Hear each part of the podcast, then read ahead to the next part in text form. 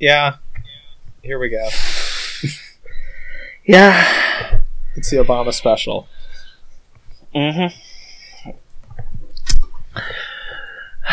A president who did everything and nothing to change our lives. Uh, the man who is directly responsible for me being your friendly neighborhood anarchist economist. Mm-hmm. He's. Mm. He was a waste. He was a waste. It was a blown opportunity. Mm-hmm. We this could have been entirely avoided. Yes. But, you know, we got the man we got. Yep. And that man bent fully to the dictates of number unless it suited him. So, yeah, welcome to this Chop Shop Economics special report on It's All Obama's Fault. Um, I don't think that's hyperbole.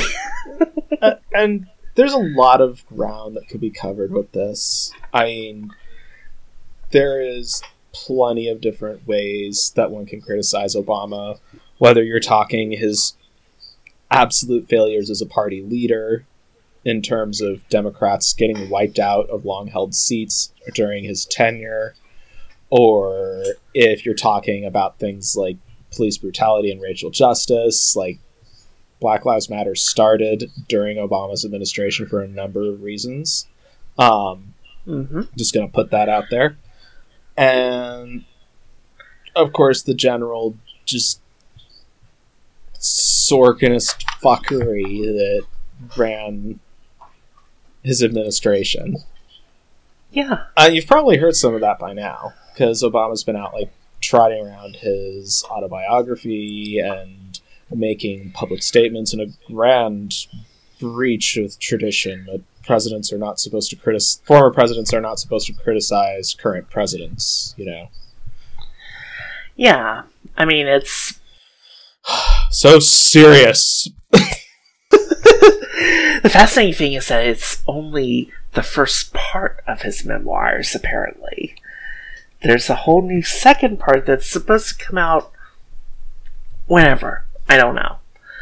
So, um, you know, we we felt that it'd be good to jump in on our particular angle in the conversation because Yeah. unlike the other takes that you may have seen on why Obama set us up for the way shit is right now, no matter what the shit libs say otherwise, is we can really get into the all the econ nerd shit. Like we got that nuts and boltsy shit down good. yeah, I mean, if you really want to hash out like his cultural impact and all that fun stuff, like uh, the Chapo episode is there. Go go listen to it. It's pretty decent. Um, but they don't really get into anything because on some level they're fundamentally not prepared to talk about policy um, in that sort of depth. Like it's not their wheelhouse. They're a cultural critique podcast. Yeah. Meanwhile, we're the masochists who will like gladly flay our brains to understand the horrific and eldritch mysteries of number on your behalf. yeah, yeah, we've got totally different damage, and that's how we're going to look at all of this bullshit. So it's like you know what they have to say. It's true, but it's not all of it, and we hope to fill in um, the economist part of this because he did And a little mention of some of the shit he's pulled in 2020. Yeah. I mean, it's not for nothing that we have a lost decade. So, that's the why. Um, let's get into. Uh, The what? yeah. So we're going to also focus very specifically on what we're going to be talking about because it's important to stress up front that economic policy and economic planning works in very long time cycles.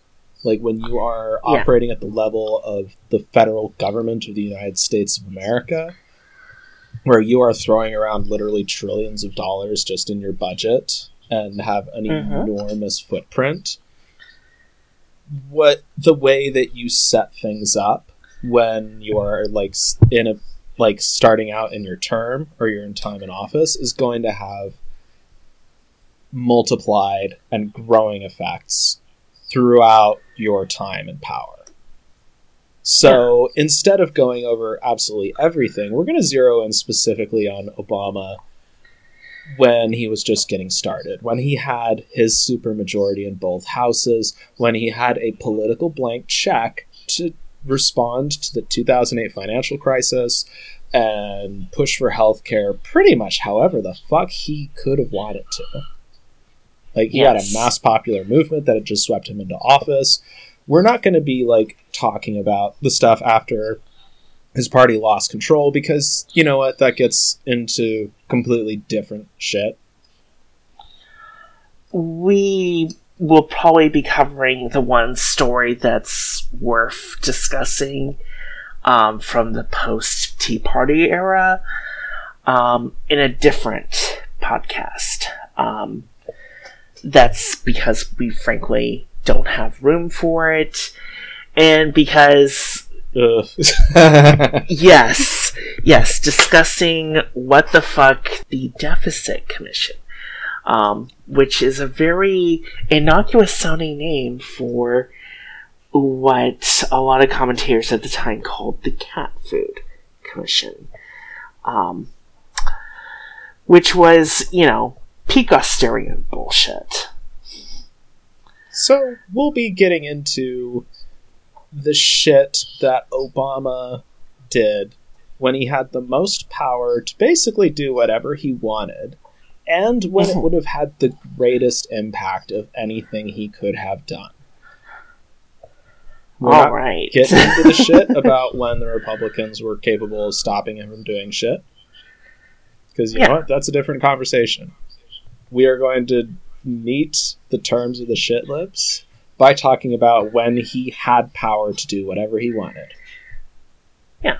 I mean, he had a supermajority. A supermajority. How how the fuck do you manage to blow that? And yet he did. So, this is the Chop Shop Obama special.